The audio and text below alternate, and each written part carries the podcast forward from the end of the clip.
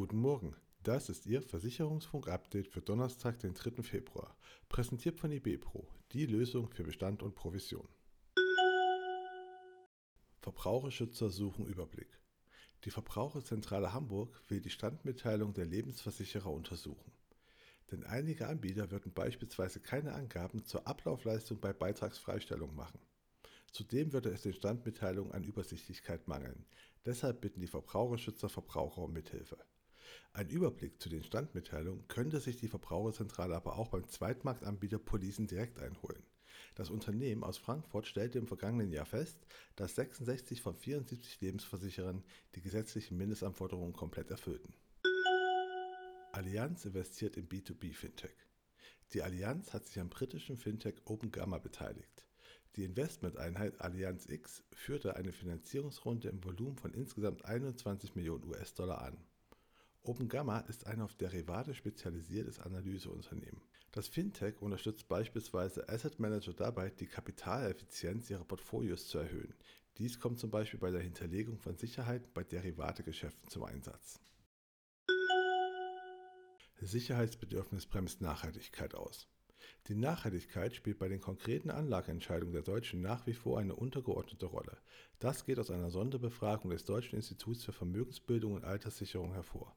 Demnach dominierten bei den Prioritäten der Befragten der Faktor Sicherheit mit einem Wert von 40 Prozent, gefolgt von Rentabilität und Liquidität. Nachhaltigkeit bildet mit 15 Prozent das Schlusslicht. PKV-Ombudsmann stellt Tätigkeitsbericht vor. Der Ombudsmann der privaten Kranken- und Pflegeversicherung hat im Jahr 2021 wieder etwas mehr Beschwerden vom Versicherten bekommen. 6.041 Eingaben erreichten die Schlichtungsstelle, während es im Jahr zuvor noch 5.906 waren. Der häufigste Grund für Beschwerden in der Krankenvollversicherung waren Gebührenstreitigkeiten. Knapp jede fünfte Beschwerde in der Vollversicherung bezog sich darauf. Bei Zusatzpolisen zeigt sich ein komplett anderes Bild. Hier lagen Beschwerden wegen der Vertragsauslegung auf Platz 1. Modellfälle zur gesetzlichen Rente. Ab wann sich die gesetzliche Rente lohnt, rechnete Finanzmathematiker Werner Siepe anhand von Modellfällen nach. Hierfür teilte er die zu erwartende Brutto-Monatsrente durch die Beiträge, die im Berufsleben eingezahlt wurden. Wer 2020 mit 65 Jahren in Rente ging und immer den Durchschnitt verdient hat, zahlte zusammen mit seinem Arbeitgeber rund 215.000 Euro in die Rentenkasse ein.